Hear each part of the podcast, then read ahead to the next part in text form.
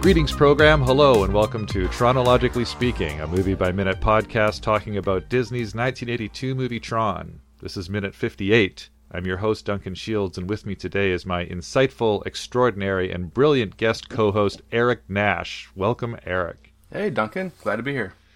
How you doing? Yeah, it's good to have you. I'm doing pretty good so far. It's a good day out here. It's raining like crazy, yeah. But why don't you tell us a bit about yourself? Well, yeah, I'm in the middle of doing 3 different podcasts at this point.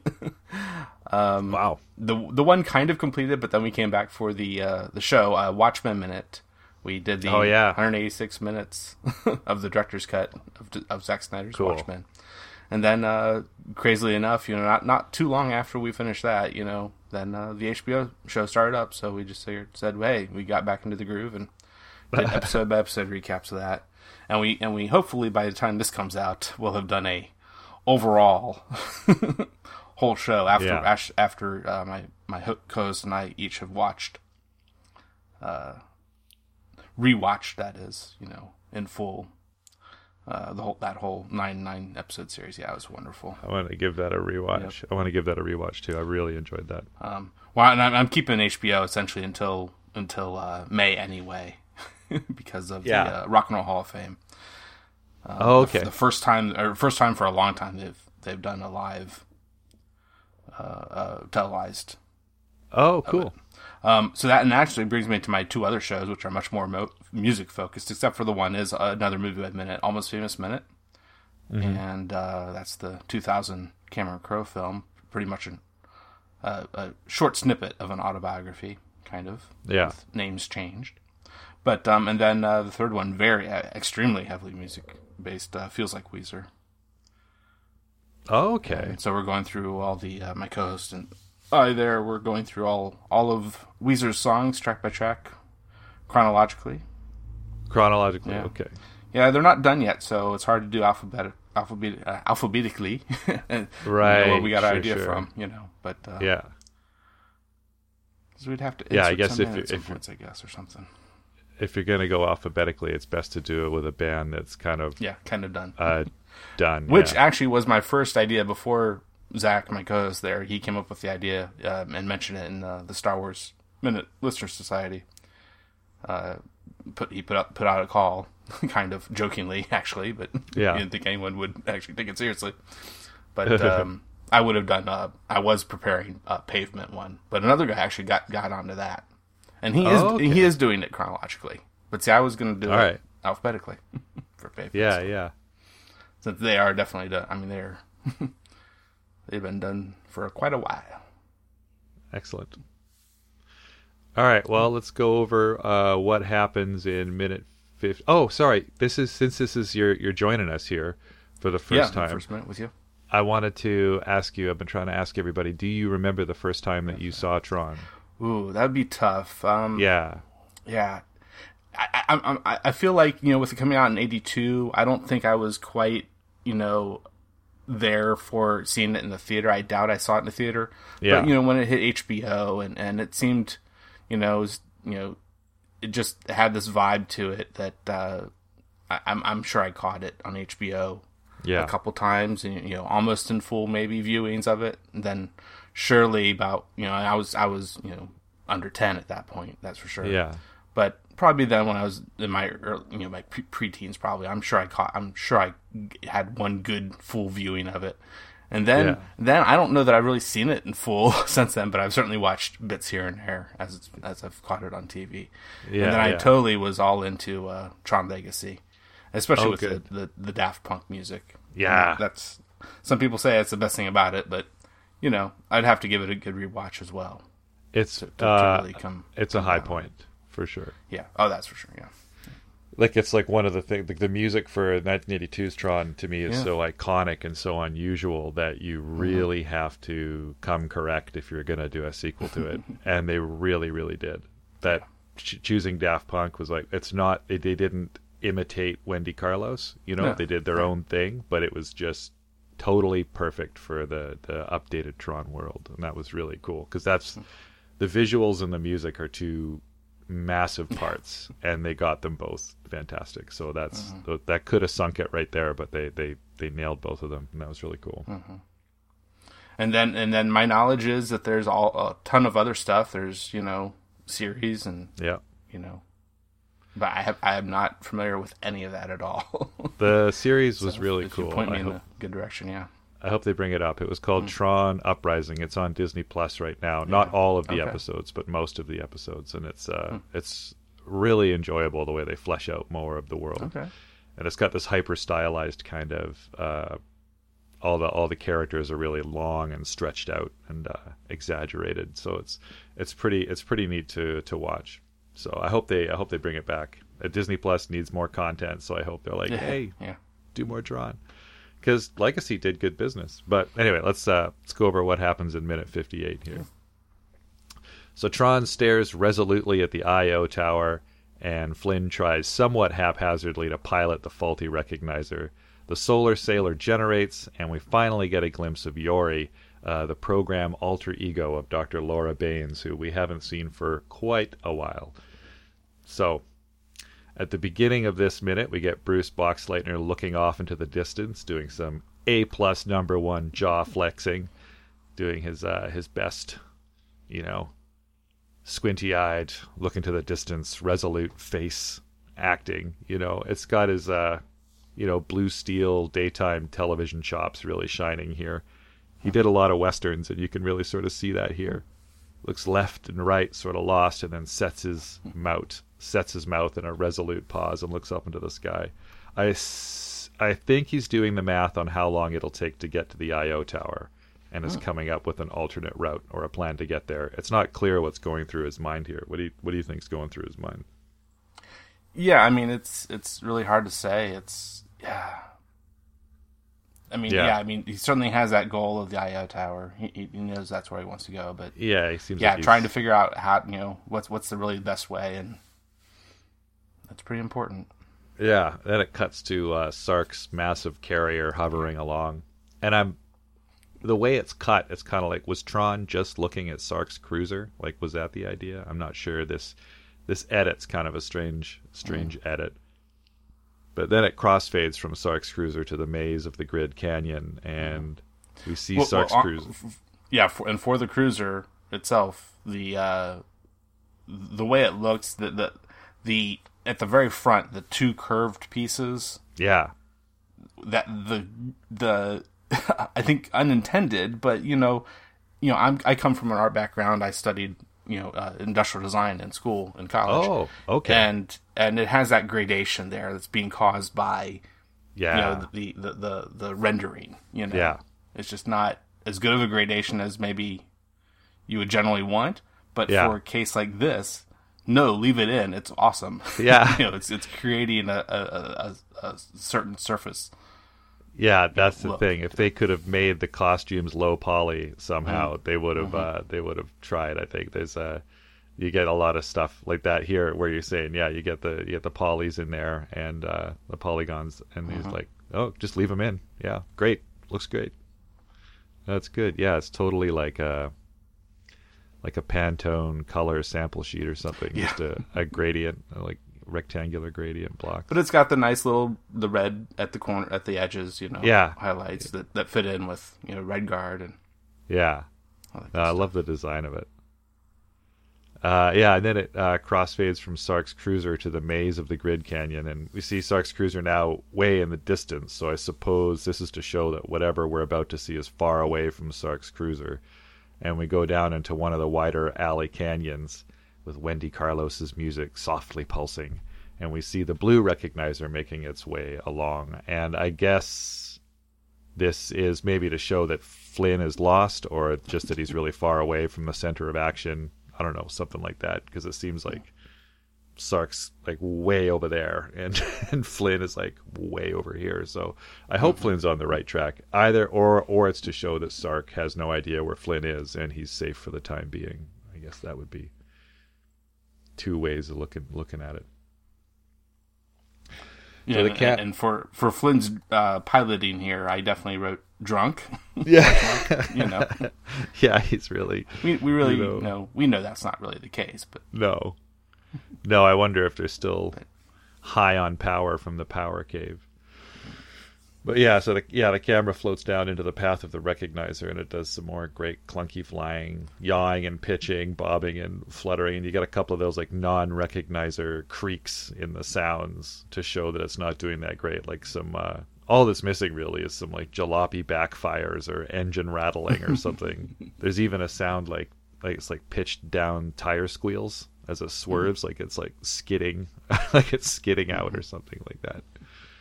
And then, yeah, when we cut inside, we see that Flynn is, like, leaning all over the place. He's hanging off the paddle on the top of the hourglass interface thing. He manages to get standing, and he says, "Damn recognizer, just go straight!" And he focuses on trying to drive. So, yeah, he does look like he's having a hard time handling it.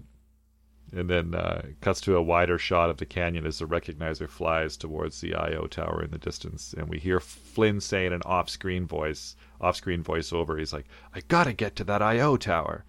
And a very ADR added in post, I think, to make things a little clearer of like what he's doing. And it helps a little, but I'm still kind of wondering a little about exactly where everyone is and what's going on. I don't think that's entirely clear right now. And then we cut to a huge hangar as something is rendering. And I guess, you know, there's a disembodied computer voice that says, "Program a loo," which sort of makes me think of Breakin' 2, Electric Boogaloo. Oh, yeah. like Tron Programming 2, Electric Program a loo. It continues with request additional information for Sector 2. Prepare hangar for game simulation transport. Attention all units. Lock on to matrix code. Prepare for digital beam transport. Activate hangar doors. And I wonder who does this voiceover, because it doesn't sound like Cindy Morgan. Yeah. It might be. That would make sense, because she's overseeing the project inside in the control booth. Sounds a bit like Majel Barrett from the computer voice on STNG. Hmm.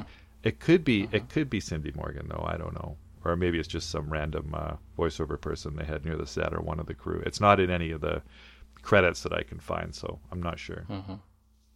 Huh. And then we see the Solar Sailor res up into being. Yeah. That's a pretty cool sequence. It's weird that it's in... it's pretty silent, though. Like, it's kind of just...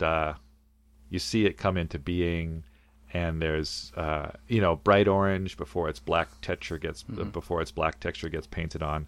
The struts of the sails are generated. Then the sails themselves start to pop into existence, and we see the nose looking kind of like a star-nosed mole. And I think I like it better when it was bright orange. But it's kind of, I don't know. I'm not exactly sure what it is. It's a big departure from the blocky, solid tanks and Sark's carrier. So this is a sort of a spindly, fragile-looking vehicle, and this whole shot plays out like there should be a huge orchestra playing right now or something that's like, check it out, look at this amazing vehicle, but it's just I almost think that you know, for when this was coming out in 82, yeah, that, you know, seeing something like this kind of being generated in this way, I mean, it really hadn't been seen before, I don't think. Yeah. You know, so I think the quieter kind of makes sense, being as quiet as it is. It's you know, just take in the fact that this is a new thing. This is a new way that things can just suddenly kind of, or not suddenly, but gradually appear. You know, yeah, be built in a sense. But yeah, I can see that for sure. Like the visuals are the sort of. That's the climactic part. It's just the visuals, because I remember this shot was used a lot to publicize the film, and it was also used to really show like the computer graphics. Whenever you see like a retrospective, and it's like 1982's Tron used a lot of computer graphics, and they'll show this scene in particular because it's a nice unbroken chunk of a vehicle just coming into being. Yeah. Do you like the coming from an industrial? Did you say you came from an industrial? You went to school for industrial design or something like that? Correct. Yeah. Industrial design. So what did you think of? What do you think of this Solar Sailor from an industrial design standpoint? I think it's fascinating what you can like. I want to look at it through your eyes. Oh yeah, I mean it's definitely got these kind of aggressive tendencies, you know, that front nose piece that you're talking about. It's but it's also very sleek in other ways too. I mean, I think, you know, and very similarly, another kind of Solar Sailor ship that was done for, I'll make it a little flack for saying it, but from the prequels, the Star Wars prequels. Oh yeah, and Count Dooku's. You know, it's and he had that sense of style as well. That, you know, yeah, he's dangerous in certain points, but he also has this sleek style to him. Oh, okay, yeah, because I remember he had the curved lightsaber, a really cool handle, but I don't remember what his ship looked like. That's cool. Yeah, okay, right on. Well, this Solar Sailor was done by III, which is Information International Incorporated. They also did Sark's Carrier, and the MCP. And they also did, like, the RoboVision shots in the movie Westworld back in 1973. Oh. Like the sort of Predator Vision POV shots where the robots were looking at parkgoers. They also did some work in Close Encounters and The Empire Strikes Back. But the level of CG they were attempting in Tron was a whole new world for them. So they needed a strong art director in there sort of working with them. Oh, and that's the thing. The Solar Sailor shows up in Tron Legacy as well. But it's more of a freight train cargo mover kind of a thing, which makes sense. There's like the Solar Sailor at the front, and then there's all these box cars behind it, which is kind of cool and makes sense, because I'm not exactly sure what the Solar Sailor does here exactly. It says game simulation transport, but it's very pretty. And I know that it gets some characters from point A to point B, but not entirely sure what its intended purpose is, or if it's been repurposed, if the MCP has repurposed it from doing something else. It's kind of like they're painting a butterfly black and then telling it to go be a war machine or something. Like, it looks like something really fragile that they've turned into something, that kind of repurposing it for something. It's the impression I get. The camera swings around and zooms in on a bank of windows in the wall of the immense hangar, and we finally see Yori doing something in the computer world. She's overseeing a bank of programs lined up along the edge of the window there as the Solar Sailor comes into being. What's interesting to note, and it doesn't really mention why anywhere that I can find, but all of the programs in this room are women, like every single one of them except for the guard. And I wonder if they were supposed to be clones of Yori at some point, or like what the reasoning is that we've seen. Division. We've seen, because we've seen almost no women at all, but then here we see a whole office of them, and I don't know, like, it's great to see. I just wish there was a more of a reason for it. Like, there was like Yori, like Dr. Laura Baines in the real world was really powerful, and then here they're all kind of drones. I'm not sure what's happening there, because she was in charge of the laser assembly program. So I don't know if she was kidnapped by the MCP and this is her new job. Or I don't know. I'm left with a lot of questions. It's still a good scene. And there's a lot of scenes in this movie that leave you with questions in a good way. So it doesn't matter. It's good. When it was out in the main area and starting to zoom in, it goes only so far, and then it just does the quick cut to inside it. But the first couple times, just for watching it this minute, I don't know what it goes by so fast when you're watching it, you know, back whether it was on the big screen or on TV or what have you. But in watching this minute over and over again, and just like the first two or three times, I wasn't even really truly catching on that what they were, these things in the wall, that those were windows. Yeah. I just thought they really seemed like more like vents to me. Yeah. You know? But eventually I realized, oh yeah, okay, right here. I mean, you're looking out from this thing that they were just starting to zoom in to, and we're looking out in the very next quick cut scene. Yeah, once you see... from the windows into that area. You see the Solar Sailor outside, you're like, oh, those are windows. Yeah, like, right. They really could have used... they could have put the... sort of comped in the programs behind those windows. I think that would have helped a lot. Well, if it was someone like David Fincher, he would have actually gone through the window, and swung the camera around to this viewpoint, right underneath someone's chin, like through somebody's glasses. Yeah.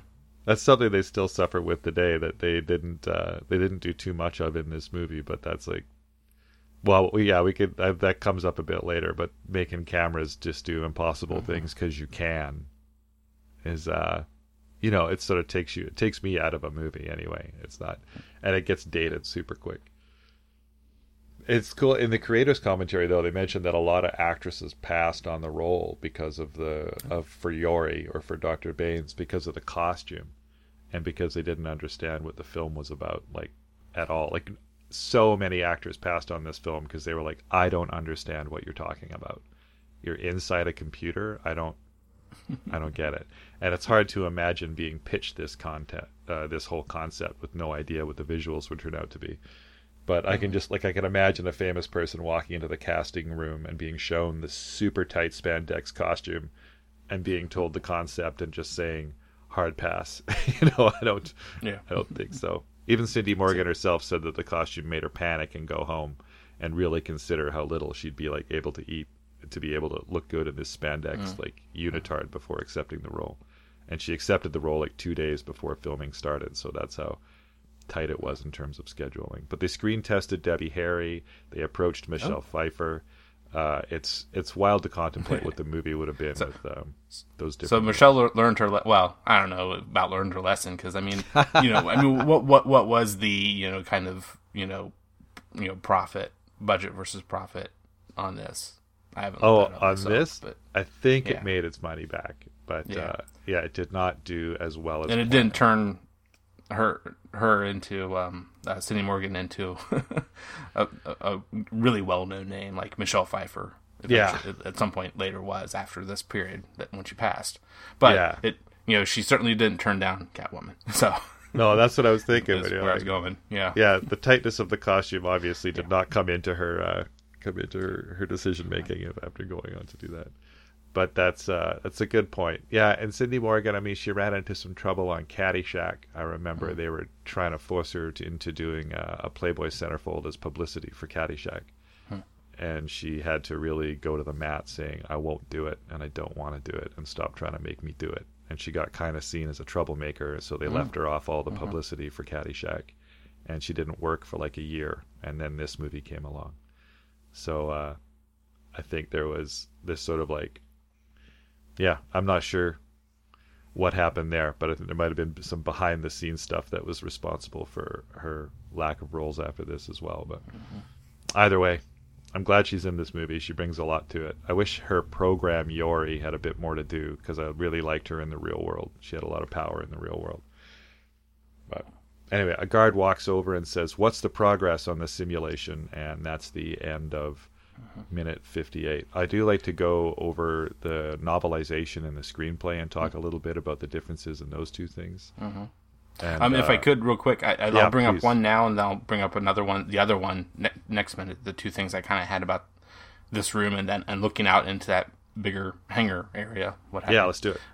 And so the one I'll bring up now is, you know, it's kind of it reminds me of more of a working Cloud City. Okay. You know, I mean, and how they would have gone about this too. I mean, it does have a little bit of that feel too of, you know, the cut through windows that were really onto a green screen or something, you know. Yeah. And that I'd have to believe that's how they really would have done it, you know, in a case like this, to get this, you know, from this one room and smaller room into the bigger room. Yeah. It wouldn't have been truly modeled and so forth in both places, you know, next to each other. Yeah. They would have done a matte kind of almost painting type thing, but not painting, but yeah. They're just sitting on black boxes in a black room, pretending to dial buttons on a black felt box. You know, that's the way that everybody was set up for that. Although I wonder, let me see. I wonder if they're all overlapping, so they might have been shot together. A lot of the problems with the 65mm camera means that everybody had to be shot separately if they wanted to be in focus, because the depth of field on that camera is so shallow. But yeah, for sure. Oh, I like that. Yeah, working Cloud City. That's changed my viewpoint on it. I can see that. Yeah. Yeah. It must have been interesting to film this movie. But yeah, in the... What's that? Well, I was going to help segue back into what you wanted to talk about. You should go ahead and do whatever else you wanted to say. Yeah, for sure. There's a lot of, in the novel, there's a lot of descriptive passages, of course, because it's a novel to help with the exposition. Like Tron de-reses his light cycle and throws away the handlebars because they'll be useless where he's going. And it says he's in the factory domain where things get made. And that's what Yori is doing here.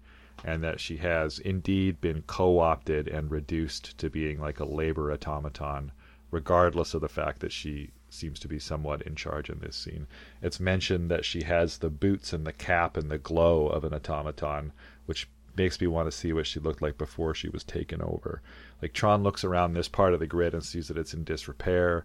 Parts of it are on 2D and in low power. He sees a bunch of discarded programs wandering around like zombies, warriors missing limbs and stuff like that. But there's none of that here in this minute, which is too bad. But the rest is pretty much the same. But that makes me think that maybe that's what Bruce Boxleitner was like looking around at in the beginning. Like he looks left and he looks right, and maybe he was given the direction, like, look at the disrepair that this whole world has fallen into, but they didn't actually find a way to show that. Mm-hmm. And then in the screenplay, Tron comes to a stop and de-reses his light cycle, and he sees the main factory building. But he sees like a zombie-like broken program shuffling along, but then it gets killed and de-resed by a recognizer that swoops low. Like this recognizer swoops low to take it out and de-res it with its pincers, which would have been pretty cool. But other than that, it's pretty much the same scene as it plays out. Because that's one thing, you never see the recognizers really be effective in this movie. They fly around a lot, but they kind of just, they're like cop cars in the Blues Brothers or something like that. They just kind of crash and get taken out. But I guess that takes us to the end of minute 58. What do you think? Yeah. Do you want to tell people where they can find you if they want to hear more of you? Yeah, I mean, my own personal Twitter handle is @LuckyMustard, and from there I'll always retweet the stuff my other Twitter handles do for the various shows. And certainly I'll just go ahead and say @WatchMyMinute and @AlmostFamousMen and @FeelsLikeWeezer. And then, for Facebook, I mean, we have our pages and our groups. I'm a big person in distinguishing between the two. Yeah. But, the pages you can always very easily find just with the show's names. But then we have great groups. And I hope you have a group too, because I'd really love to talk more through that to kind of media in a group. But they're often called listener societies and so forth. So it feels like Weezer Listener Society, but then for both Watchmen, we did Crime Busters Listener Society, and then for Almost Famous Minute, I did Band-Aids Listener Society for the groupies in quotes. Yeah. Nice. Yeah. Okay. If you want to get in touch with us, you can go to tronologicallyspeaking.com or Tronologically Speaking on Twitter and tronologicallyspeaking @gmail. For sending us an email, or you can join us on Facebook. We have a Tron Minute by Minute listeners page, like you said. Shout out to Pond 5 for the music at the beginning and the end, and special thanks to the Star Wars Minute that started it all. Go on over to moviesbyminutes.com and see if your favorite movie is there, and if by some strange reason it isn't, then consider doing one yourself. I found it to be a very inclusive and encouraging community. Do you want to try?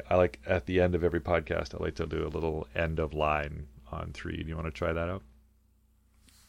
Say what? End of line? Say or... end of line. Yeah, like the MCP. Okay. All right. 1, 2, 3. End of line. Oh, perfect. Awesome.